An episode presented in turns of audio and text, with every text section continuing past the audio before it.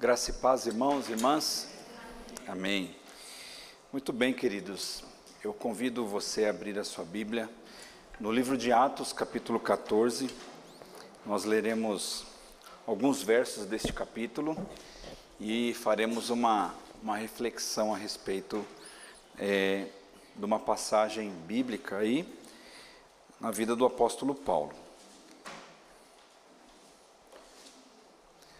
Os irmãos que estão em casa acompanhando, você que está aí ouvindo essa mensagem, que Deus te abençoe, ilumine o seu coração, te dê entendimento aí no que é, ouviremos da parte do Senhor aqui na palavra, tá ok? Irmãos, então Atos capítulo quatorze, nós faremos a leitura do verso um até o verso de número dez. Na nova tradução, na nova Almeida atualizada, o texto fica assim. Em Icônio, Paulo e Barnabé entraram juntos na sinagoga judaica e falaram de tal modo que veio a crer grande multidão, tanto de judeus como de gregos. Mas os judeus que, ti, que não tinham crido incitaram e irritaram os ânimos dos gentios contra os irmãos. Entretanto, Paulo e Barnabé ficaram bastante tempo em Icônio, falando ousadamente no Senhor, o qual confirmava a palavra da sua graça, concedendo que, por mãos deles, se fizessem sinais e prodígios. Mas o povo da cidade se dividiu. Uns eram pelos judeus, outros pelos apóstolos. Então surgiu um movimento entre os gentios e os judeus, com o apoio das suas autoridades, para os maltratar e apedrejar. Quando Paulo e Barnabé souberam disso, fugiram para Listra e Derbe, cidades da Licaônia, e para as regiões vizinhas, onde anunciaram o Evangelho. Em Listra, acostuma, costumava estar sentado certo homem aleijado, paralítico desde o seu nascimento, e que nunca tinha conseguido andar. Esse homem ouviu Paulo falar. Quando Paulo fixou nele os olhos e viu que ele tinha fé para ser curado, disse a ele em voz alta, levante-se direito sobre os pés. O homem saltou e começou a andar. Vamos orar, irmãos e irmãs. Santo Deus, maravilhoso Pai, te louvamos por estarmos aqui nesta casa de oração. Pai eterno, cuide da nossa vida. Ilumine o nosso coração, a nossa mente, ajude-nos a compreendermos esta palavra e que em cada coração aqui se estabeleça, Senhor, a Tua vontade, conforme o Teu querer, o Teu desejo. Muito obrigado, Pai, por tudo e oramos agradecidos em nome de Jesus. Amém. Ah, queridos irmãos e irmãs, esta passagem, apenas para situá-los em relação ao tempo e ao espaço, o apóstolo Paulo, ele já estava no seu ministério, estava já iniciado no seu ministério, e esta era a primeira viagem missionária de Paulo. É, o, o capítulo quatorze de Atos, cronologicamente, mais ou menos se encaixa na metade desta primeira viagem, né? Então, se nós fizermos um estudo é, cronológico da história de Paulo, este capítulo quatorze, ele está localizado, né, inserido na metade da primeira viagem. E, pelo que nós lemos aqui, irmãos, Paulo fazia o seu trabalho, anunciava o Evangelho, e já as pedradas já estavam apostas, né? Paulo já estava aí na... naquela situação de ser maltratado e apedrejado logo de cara, logo de início. É, porque ele falava algo que não era muito bem compreendido por parte das pessoas. Havia uma quebra total de paradigma religioso, espiritual, nos dias é, de Paulo, né? Já começou isso nos dias de Jesus, mas quando o Evangelho começou a ser espalhado, né, por toda a Ásia e posteriormente à Europa, é, não havia uma compreensão muito clara por boa parte das pessoas, é, por conta de crenças mesmo que estavam enraizadas no coração. E nós vemos ali no verso cinco que autoridades, tanto gentias como judias, essas autoridades, eles estavam maquinando já um maltrato e apedrejamento para Paulo. É, irmãos, abrindo um parênteses, até porque não é o escopo aqui da mensagem, né, mas veja que o reino dos céus, ele sempre foi e sempre será objeto de afronta no reino espiritual. Né, nós não podemos nos esquecer desse pequeno detalhe. A nossa luta, a Bíblia fala, não é nem contra a carne, nem contra o sangue, mas sim contra essas coisas poderosas que estão aqui ao nosso redor. Tanto é que, abrindo um outro parênteses, que eu fecharei agora os dois parênteses juntos, neste próximo mês de julho, irmãos, todas as quartas-feiras, apenas as quartas-feiras, nós falaremos sobre batalha espiritual. Né? Então, nós abordaremos esse tema, segundo a nossa teologia batista. Creio que será uma grande bênção, irmãos, para é, entendermos esses processos dos, e muitos dos quais nós vivenciamos no nosso dia a dia. Fechando esses parênteses, irmãos, dando aí já a localização, o tempo em que Paulo estava na sua primeira viagem missionária, é, eu quero falar, irmãos, sobre palavras, palavras, palavras que saem da nossa boca.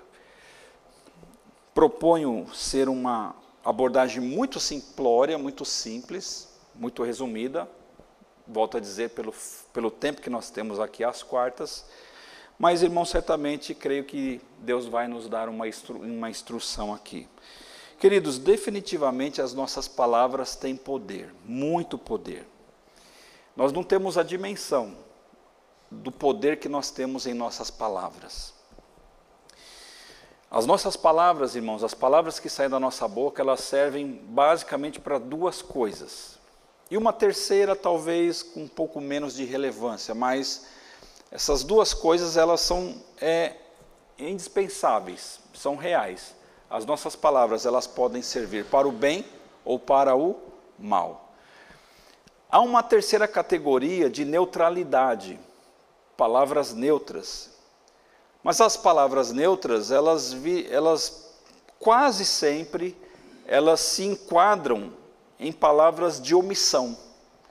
E palavras de omissão, literalmente, se enquadraria na parte do mal, porque quando nós nos omitimos em alertar, em falar algo que deve ser dito, e coisas assim, nós prejudicamos um processo.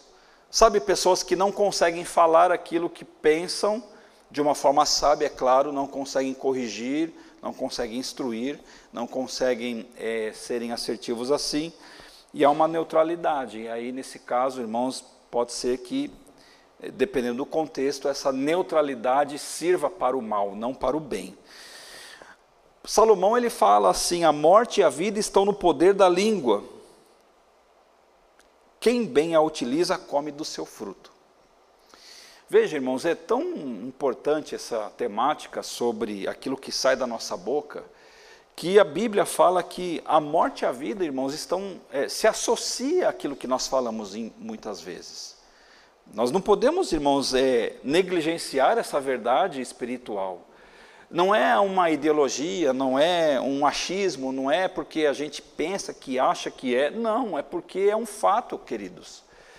Nós podemos fazer um retrocesso da nossa vida, de quantas vezes nós falamos coisas que nós não deveríamos ter falado, e coisas deram errado, for, pessoas foram feridas e machucadas, talvez pessoas que nem falaram para a gente, né?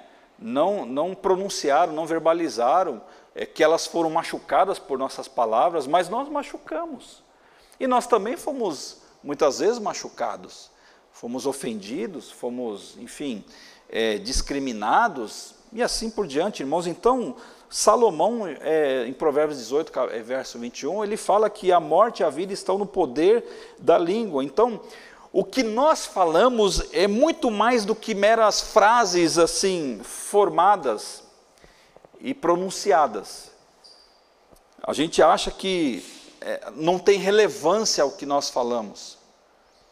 Às vezes até uma pessoa que tem uma autoestima baixa, pessoa que não se considera e tal, e tem esse problema, até mesmo essas pessoas, todos nós, falamos não, muito mais do que frases montadas, nós falamos é, palavras, irmãos, que elas praticamente denunciam o que nós somos e o que nós pretendemos.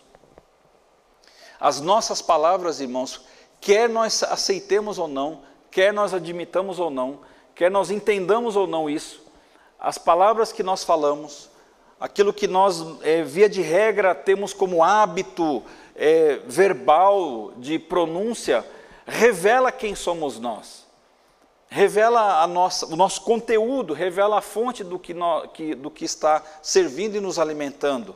E mais do que isso, irmãos, não apenas revela quem nós somos, mas também as nossas intenções. As nossas palavras, irmãos, elas, nas linhas e nas entrelinhas, elas vão dizer o que nós queremos. Elas vão dizer o que nós pretendemos. Tiago, ele chega a dizer, irmãos, ele dedica uma parte quase que extensa do seu livro aqui no Novo Testamento, Tiago capítulo três, ele vai falar sobre essa questão da língua. E a partir do verso dez ele fala o seguinte: de uma só boca procede bênção e maldição, de uma só boca. E aí ele faz uma analogia muito bacana aqui, que ele fala o seguinte: meus irmãos, como que dizendo assim, gente, sabe, hoje nós falaremos assim, gente, mas ele fala assim, meus irmãos, isso não deveria ser assim, da mesma boca não pode proceder. Porque ele fala assim, ó, no onze, por acaso pode a fonte jorrar do mesmo lugar água doce e água amarga? Meus irmãos, será que a figueira pode produzir azeitonas ou a videira figos? Assim também uma fonte de água salgada não pode dar água doce. Não pode. Então, irmãos, Tiago ele faz uma, uma analogia sobre aquilo que nós falamos, E, no, e compara as nossas palavras a uma fonte, né? Eu não sei se eu já contei para os irmãos, quando, numa das ocasiões, e graças a Deus, Deus tem nos dado algumas, de conhecer alguns lugares nesse país maravilhoso chamado Brasil. Eu e minha esposa fomos a um lugar, e, aqui em Minas Gerais, não muito longe, e entramos numa fazenda para acessar uma cachoeira. E lá na entrada, irmãos, tinha um tronco de árvore, assim, eles cortaram como se fosse uma canaleta, encravaram na, na corredeira e fizeram uma bica. Eu tenho certeza, irmãos, acho que foi uns três, quatro anos atrás que nós fomos lá. Se nós voltarmos lá hoje, agora, e chegarmos nesse mesmo lugar e aquela bica estiver ali, a água será a mesma, uma água limpa e uma água fresca. Aquela água não pode jorrar se ela, está, se ela é oriunda do lençol freático, se ela está subindo sob pressão, está saindo de uma forma pura. Irmãos, dessa mesma fonte não pode, assim, numa hora sair água salgada, numa hora sair água doce. E Tiago está falando isso em relação à nossa boca. Às vezes nós falamos coisas que não prestam e às vezes nós falamos coisas que prestam. Aí ele fala, ele conclui que isso é uma grande incoerência, pelo menos do ponto de vista cristão. Então, uma fonte de água limpa e pura, o que que ela produz? Água limpa e pura. Então, portanto, irmãos, as nossas palavras, elas revelam o que nós acreditamos e elas também apontam para onde nós queremos chegar. Eu quero citar aqui um exemplo bíblico, irmãos, é... da primeira vez que a Bíblia relata algo sobre Deus pronunciando alguma coisa em relação a nós. Nós voltamos lá em Gênesis capítulo um e a Bíblia fala o seguinte: assim Deus criou o ser humano à sua imagem, a imagem de Deus o criou, o homem e a mulher os criou. Olha só, irmãos, que coisa incrível. Eu não sei se você já havia prestado atenção num detalhe importante que a Bíblia fala no verso vinte e oito, após o relato que a Bíblia fala que ele nos criou, homem e mulher, a sua imagem, a sua imagem e semelhança. E Deus os abençoou e lhes disse. Então, num ato inaugural em relação à humanidade, o primeiro ato de Deus em relação a nós, humanos, foi de nos abençoar. O que que é bênção? Bênção é presente, irmãos. Bênção é, é, é dádiva. É algo que nós não merecemos, é algo bom. E lhes disse, sejam fecundos. Então, as primeiras palavras para o homem e a mulher, quando eles estavam ali, e aí eles devem ter aberto os seus olhos e vislumbrado, né, todas as coisas. E o que, que Deus faz? Sejam fecundos, multipliquem-se, encham a terra, sujeitem-na, tenham domínio sobre os peixes do mar, sobre as aves do céu e sobre todo animal que rasteja pela terra. Queridos irmãos, há uma riqueza muito grande neste verso, daria para nós fazermos um sermão extenso aqui, só nesses dois versículos de Gênesis capítulo um. Então, queridos irmãos, a primeira coisa que Deus fez quando criou o homem e a mulher foi nos abençoar, ou seja, este ato inicial pronunciado pela Bíblia foi em relação à bênção sobre a nossa vida. Então a fala, queridos, que Deus é, colocou sobre nós, homens e mulheres, a fala de Deus, as, os primeiros, as primeiras palavras que Adão e Eva ouviram na sua mente, no seu coração, foi justamente essas palavras de bênção: sejam fecundos, produzam vida, se pudéssemos trocar aqui. Aqui fala, logicamente, de uma questão biológica, de uma questão de multiplicação de espécies, de, de vida, pai, filho, vô, e assim vai. Mas no caso, irmãos, aqui, quando fala de fecundidade, fala de geração de vida. Então Deus estava dizendo assim, gerem vida. As palavras que Deus falou foi justamente nesse caminho de geração de vida. Multipliquem-se. Portanto, irmãos, vivam em grupos, se relacionem. Então, o amor do Senhor estampado no nosso coração estava voltado nesse, nesse aspecto. Vivam em grupos. Eu criei vocês para vocês se relacionarem. Então, vocês precisam se multiplicar. Então, vocês não são uma ilha isolada, vocês são pessoas que não, não conseguem se completarem em si mesmas, se viverem sozinhas. Vocês precisam de outras pessoas para vocês viverem, aprendam a se relacionar. Sujeitem-na, sujeitem a terra, um senso, irmãos, de autoridade responsável. Tudo que Deus coloca em nossas mãos é necessário exercermos uma autoridade responsável, cuidadora, preservação. Aqui está a primeira instrução sobre ecologia, se você não sabia disso.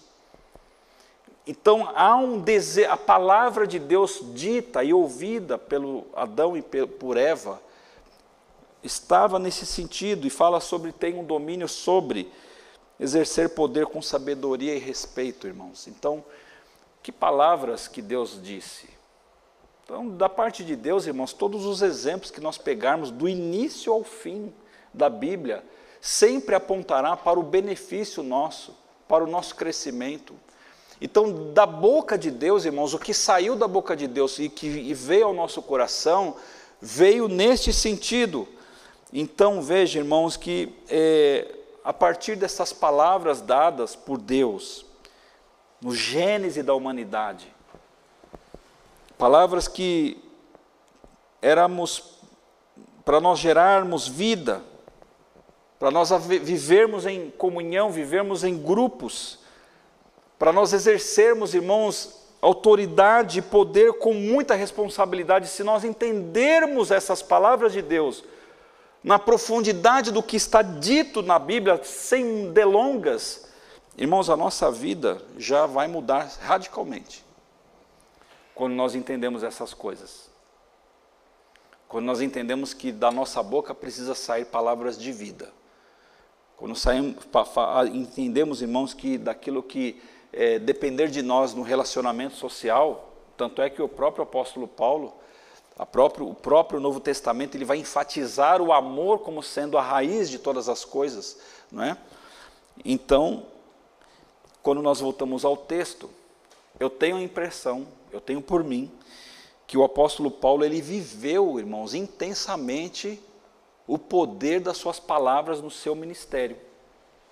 Ele colheu os frutos, né, de palavras é, que estavam conectadas com o Senhor que o salvou. E as palavras do apóstolo Paulo, especificamente aqui no capítulo quatorze, apesar das ameaças, apesar da, daquilo que as pessoas estavam intentando o mal contra Paulo, as palavras de Paulo, irmãos, sem que Paulo soubesse, estimulou a fé em um homem que estava ali só na observação. Paulo ele não foi àquela cidade pregar para o aleijado. A Bíblia não fala isso.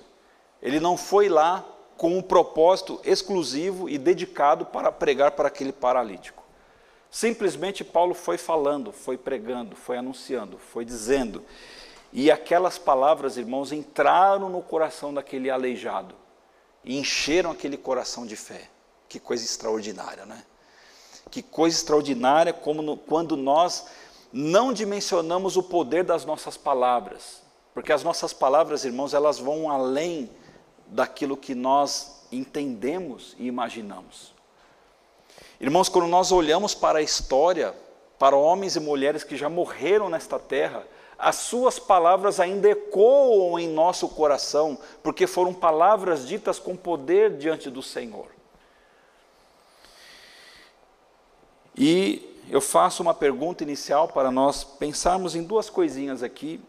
Quais têm sido os efeitos das nossas palavras nas pessoas que nos cercam? Quais têm sido, quais têm sido o, o, os efeitos? Né? As pessoas que vivem próximo a nós, as pessoas que participam da nossa mesa, do nosso trabalho, do nosso ministério, é, o que, que essas pessoas estão ouvindo da nossa boca? Pessoas próximas, pessoas distantes, enfim, que tipo de palavras normalmente saem da nossa boca? Será que nós po- podemos, irmãos, fazer hoje uma, uma análise, uma análise um tanto mais cirúrgica daquilo que nós estamos pronunciando e tem, quem sabe, nós estabelecemos aqui algum processo de melhoria, né, naquilo que for necessário. Quando nós voltamos ao texto, queridos irmãos, eu quero fazer alguns destaques é, do verso um até o verso sete, eu vou apenas pincelar aqui partes desses versos, né? Lá no começo a Bíblia fala em Icônio, Paulo e Barnabé entraram juntos na sinagoga judaica e, preste atenção agora, agora, falaram de tal modo, falaram de tal modo, que veio a crer grande multidão, tanto de judeus como de gregos. Então, irmãos, veja que a maneira como Paulo e Barnabé falavam, a Bíblia fala que eles falavam de tal modo. Inclusive na versão contemporânea, que é a Thompson, é a mesma versão, de tal modo, ou de tal maneira.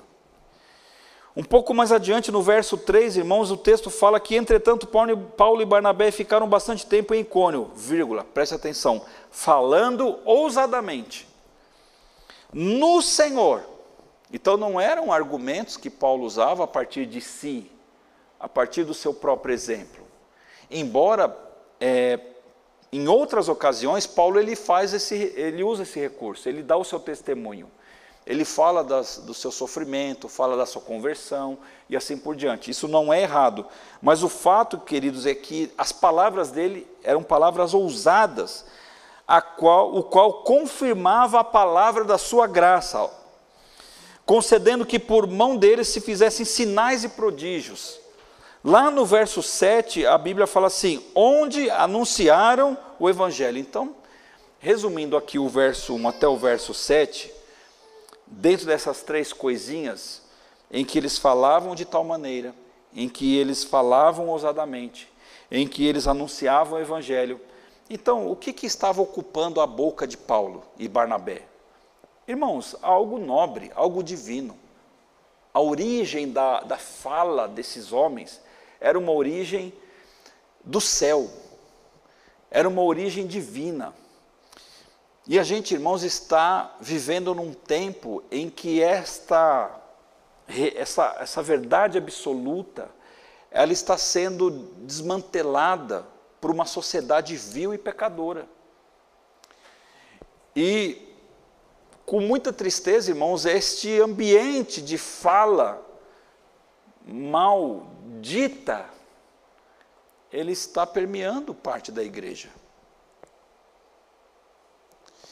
E quando nós voltamos para o Evangelho de Paulo, o que, que nós encontramos? Um homem, irmãos, que ele soube muito bem usar palavras de poder e palavras de vida para as outras pessoas. Tem uma frase que diz o seguinte, não sei se você já ouviu, os sábios falam pouco, mas dizem muito. O tolo fala muito, mas não diz nada. Você já viu pessoas que falam, falam, falam, falam. Se tivesse boca nos dois cotovelos, falava pelos cotovelos. Olha eu chutando o microfone aqui.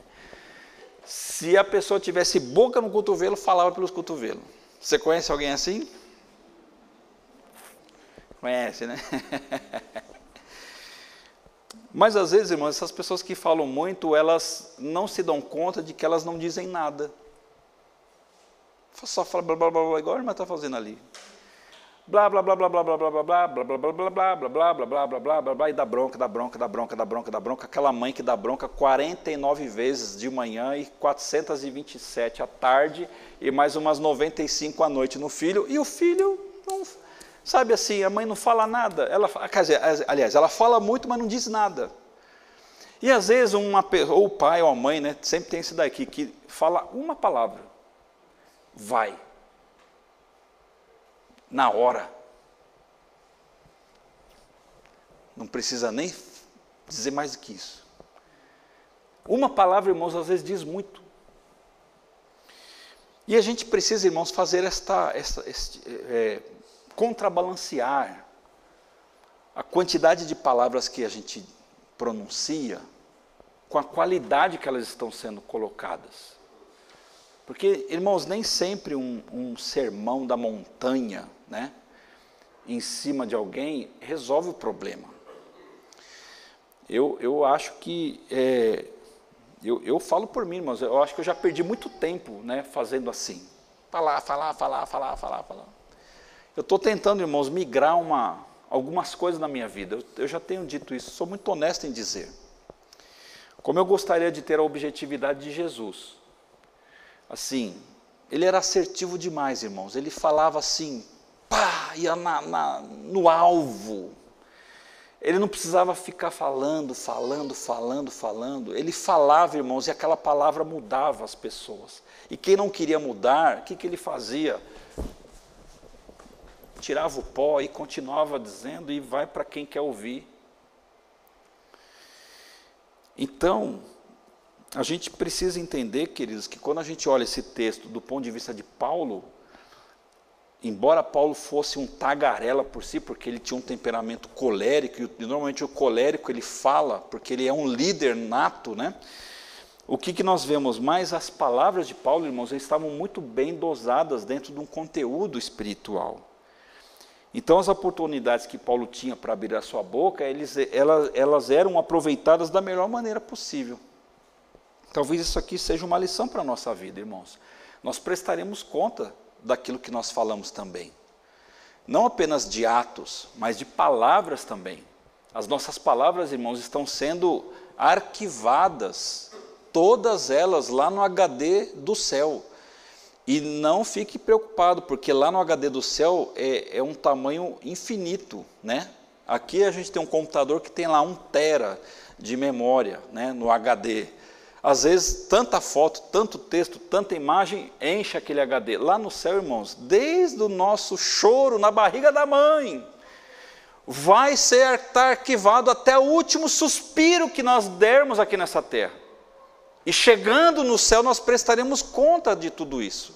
É evidente, irmãos, é sábio, é, é, é compreensível que essas palavras, quando nós entregamos o nosso coração para Jesus, Ele já nos perdoou de palavras que nós diz, falamos e não foram palavras agradáveis. Mas o fato, irmãos, assim, é que há uma consequência daquilo que nós falamos. E que nós não temos domínio, porque aquilo que já saiu, já saiu, eu não tenho domínio sobre isso. Enquanto essas palavras estão guardadas no meu coração, é uma coisa, mas a outra coisa é quando ela sai, e a gente não tem controle sobre como as pessoas receberão isso, Por isso, queridos irmãos, que nós precisamos ou, ouvir um pouco mais a voz da nossa consciência espiritual e dosarmos aquilo que nós falamos, porque as nossas palavras têm poder. Irmãos, e Jesus era muito mais do que o alvo do apóstolo Paulo. Ele era a razão da vida dele. E aí, pensando, irmãos, nesse, nessa, nessa mensagem aqui, Eu, eu consegui ampliar um pouquinho mais o meu entendimento sobre o que Paulo quis dizer lá em primeira Coríntios capítulo treze. Porque ele fala assim, olha, ainda que eu fale a língua dos homens, lembra? E dos anjos, se não tiver o quê? Serei como o bronze que sou, como o símbolo que retine. Ainda que eu tenha o dom de profetizar. O que, que é profetizar? Falar. Ainda que eu tenha esse dom de profetizar, e conheça todos os mistérios de toda a ciência, ainda que eu tenha tamanha fé a ponto de transportar montes, se não tiver amor, nada serei. Irmãos, de nada vale uma vida espiritual é, transvestida, de, né, uma coisa bonita, mas o que, que nós vemos aqui? Que a base que o apóstolo Paulo colocava nas suas palavras, seja para o gentio, seja para o judeu, seja para quem fosse, era o amor. O amor, irmãos, ele pode ser, ele, ele pode até ser não compreendido pelo outro, mas aí já não é um problema nosso, você concorda ou não? Se a gente falar algo que seja duro, que seja necessário, que seja fundamental e essencial, mas falamos isso no amor de Cristo, como se Jesus estivesse dizendo... E se a pessoa não compreender aquilo, irmãos, nosso, a, nossa, a nossa barra estará limpa. A gente pode dormir em paz, porque assim, as palavras ditas em amor. E eu costumo dizer aqui, irmãos, a verdade, ela não pode ser dita de qualquer forma, nunca. A verdade não é porrete para machucar as pessoas. A verdade... ela não pode machucar, a verdade deve libertar. Há uma pequena diferença, porque se você falar a verdade sem amor, tem uma música daquele camarada que foi vocalista do Oficina G três, eu estava falando para minha esposa esses dias, tem uma partezinha dessa música que fala justamente esse ponto, é que coincidiu a fala aqui, irmãos, que a, a, a, a verdade sem amor, eu não sei como que ele fala, se, é, se, é, se, é, se ela vira uma espada, se ela vira uma faca, alguma coisa assim. E me parece que é assim mesmo. Quando a gente fala a verdade sem amor, irmãos, essa verdade ela causa um dano muito grande. A gente precisa entender o modo de dizer as coisas. E Paulo, irmãos, ele sabia muito bem usar as suas palavras. Às vezes ele precisava ser dosado, às vezes ele precisava ser brando, às vezes ele precisava ser manso, às vezes ele precisava ser duro, às vezes ele precisava ser firme, mas nunca nós podemos acusá-lo de falta de amor nas suas palavras, nunca. Porque nós vemos este homem, irmãos, dedicado no Evangelho com base nisso. E para nós finalizarmos aqui, agora falando do tal do aleijado. Um milagre, queridos, ou um feito extraordinário, no caso aqui deste homem, pode inclusive ser iniciado por palavras bem ditas. Olha só que coisa bonita. Em Listra, costumava estar sentado certo homem aleijado, paralítico desde o seu nascimento, e que nunca tinha conseguido andar. Irmão, se hoje ser um P N E, né, um portador de necessidades especiais, já não é uma coisa fácil. Irmãos, quando eu quebrei minha cravícula, fiquei internado um dia no hospital, lá no Espírito Santo, e minha esposa foi me buscar de cadeira de rodas, porque eu tinha caído da moto, estava todo arrebentado, não podia nem pisar direito. Ela me, me levou numa cadeira de rodas, assim, mais ou menos uns trezentos metros, uns duzentos metros, tinha um hotel bem perto daquele hospital, e a calçada tinha uns degraizinhos assim, sabe? Irmãos, aquele degrauzinho, aquele degrauzinho para uma cadeira de roda, parece ser uma montanha. Então hoje, irmãos, um P N E, ele é, é difícil a vida dele.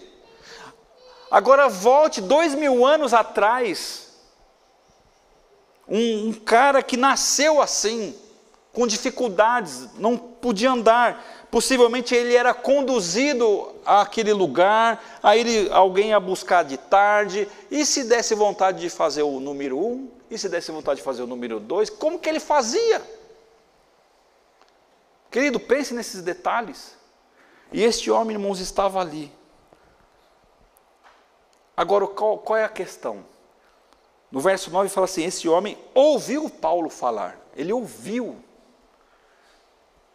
Irmãos, esse homem não foi tocado, ninguém colocou a mão nele, não teve imposição de mão, não teve campanha de oração, não teve unção com óleo, não teve campanha na igreja na época, digamos. Ele apenas ouviu dizer as palavras de Paulo, estava ouvindo. Quando Paulo fixou nele os olhos e viu que ele tinha fé para ser curado, disse a ele em voz alta. Irmãos, Paulo teve um discernimento assim extraordinário, né? Porque eu, eu, eu, uma das coisas que talvez eu vou chegar no céu e falar assim, vem cá, Paulo, eu tenho um texto lá em Atos, né? Eu vou perguntar para ele, como é que você viu que aquele cara tinha fé, cara? Ele discerniu, irmãos, a fé no coração daquele homem. Pensa num negócio difícil de você fazer. Como diz o mineiro, pensa num trem complicado. Você entrar na mente da pessoa e no coração da pessoa e ter certeza absoluta que ela está cheia de fé no coração dela. É fácil ou não é fazer isso? Claro que não, irmãos. Não é fácil. Mas, irmãos, a antena espiritual de Paulo estava tão assim afinada. A frequência dele com o céu estava tão assim milimetricamente ajustada, que Paulo, ele viu que aquele homem tinha fé. E aí quando ele vê isso, irmãos, com seus olhos espirituais, a primeira coisa que sai da boca de Paulo, fora todas as demais bênçãos que ele já havia proferido, pregando o evangelho, ele fala assim, levante-se direito sobre os pés. E o que, que aconteceu? O homem saltou e começou a andar. Irmãos, é evidentemente que o milagre aqui da cura do paralítico, é, ela foi divina, essa cura. Não foi o poder de Paulo, não foi, a, a priori não, a, então assim, em última análise, a cura foi divina. Porque a gente precisa, irmãos, colocar as coisas no seu devido lugar. Não foi meramente o poder da mente e do pensamento daquele paralítico, mas o, a, o que aconteceu? A palavra que ele estava ouvindo da boca de Paulo foi enchendo o seu coração de fé, foi enchendo o seu coração de esperança. Possivelmente, irmãos, possivelmente não, eu quero crer que foi assim. Deus foi mudando a forma daquele paralítico olhar para si, olhar para o poder de Deus, olhar para o evangelho. Deus foi mudando a percepção e a crença daquele homem pelas palavras de Paulo proferidas ao longo dos dias, e o texto está dizendo que o homem ouviu Paulo falar. Irmãos, isso aqui é uma bênção que nos encoraja a dosarmos e classificarmos, escolhermos muito bem as palavras que saem da nossa boca, para que os resultados da nossa fala, para que os resultados daquilo que nós pronunciamos sejam é, vida, seja vida na vida das pessoas. Já estou finalizando, irmãos. O próprio apóstolo Paulo, num outro texto, em Romanos capítulo dez, como porém invocarão aquele que, em quem não creram? Esse é um texto usado muito por missões, né? E como crerão naquele de quem nada ouviram? Então é necessário que as pessoas ouçam. Como ouvirão se não há quem pregue? Então veja, o ouvir e o falar, irmãos, está diretamente relacionado ao poder do evangelho. Quando uma dessas coisas está travada, está travancada, está sem a graxa da, da, da engrenagem, irmãos, as coisas não acontecem. Então, o evangelho, irmãos, não é apenas assim, o anjo que desce do céu, bater no asa e converte um coração numa pessoa. O evangelho, ele passa pela nossa boca para acertar o coração dos outros também. Foi assim que aconteceu comigo, creio eu que foi assim que aconteceu com você. Quando Deus, por algum, por algum servo lá no passado, seja aqui na igreja, seja em outra igreja, seja em qualquer lugar, Deus falou no seu coração através de alguém. Aquela pessoa orou a Deus, estudou a palavra, se preparou, pregou o evangelho, pronunciou palavras, e aquela palavra entrou no seu coração como uma flecha, e aquilo mudou você. Então Paulo está falando isso: quão formosos são os pés dos que anunciam boas coisas, ou coisas boas. Quão formosos são os pés. Irmãos, a gente às vezes, veja como esse mundo perverso, ele rouba de nós essas verdades tão simples, né?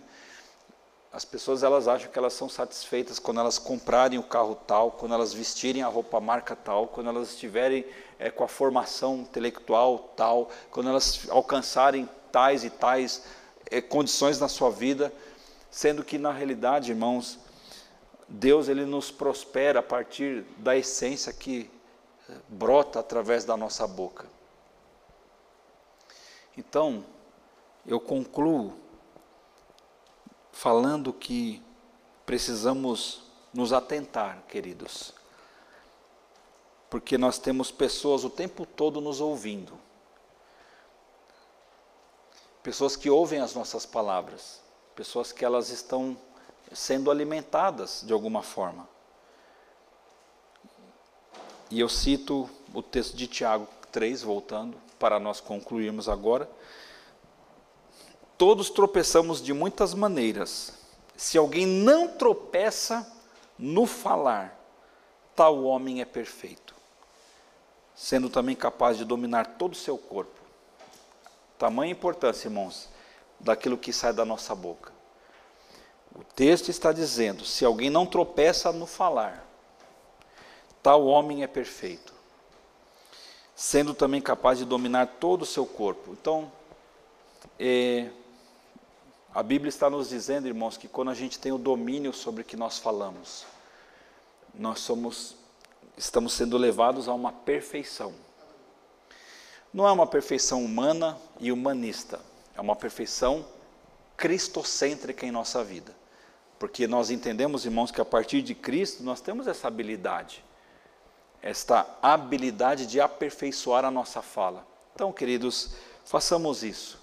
Palavras de poder, palavras de vida, que essas palavras saiam da nossa boca, que as pessoas, os nossos amigos, os nossos parentes, as, as, os nossos familiares é, degustem as nossas palavras. E essas palavras, irmãos, elas podem até ser assim, um momento de descontração, viu? Que a gente está falando aqui, às vezes o pessoal fala assim: ah, mas tem que engessar demais, eu tenho que ser muito sério, eu tenho que...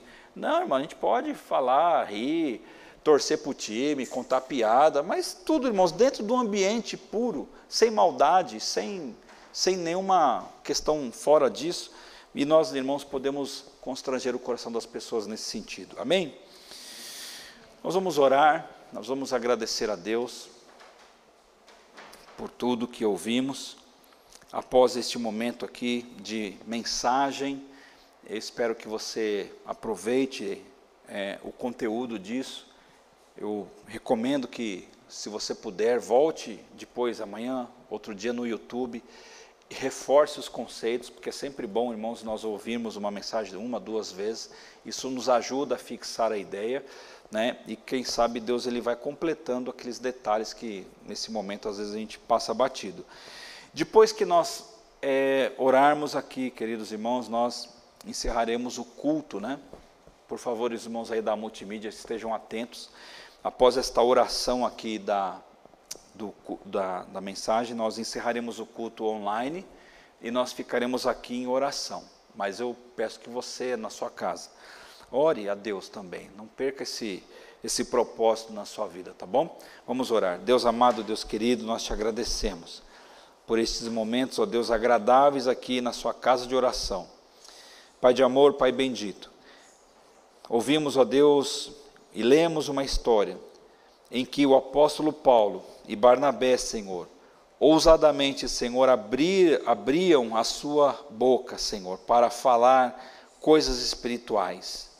Como resultado disso, Deus, tivemos aqui um registro bíblico de um homem que, ouvindo estas palavras, a sua fé, ó Deus, foi... É, aumentada, Senhor. A sua fé foi alimentada ao ponto dele poder levantar daquele leito e andar assim como as outras pessoas. Pai eterno, que as nossas palavras possam ter este mesmo efeito sobre a vida das pessoas, que elas possam se levantar, ó Deus, de onde elas estão neste momento, e elas possam caminhar com Jesus Cristo. Que as nossas palavras tenham este poder, e nós oramos agradecidos, no nome santo, precioso e bendito de Jesus Cristo. Amém. Amém.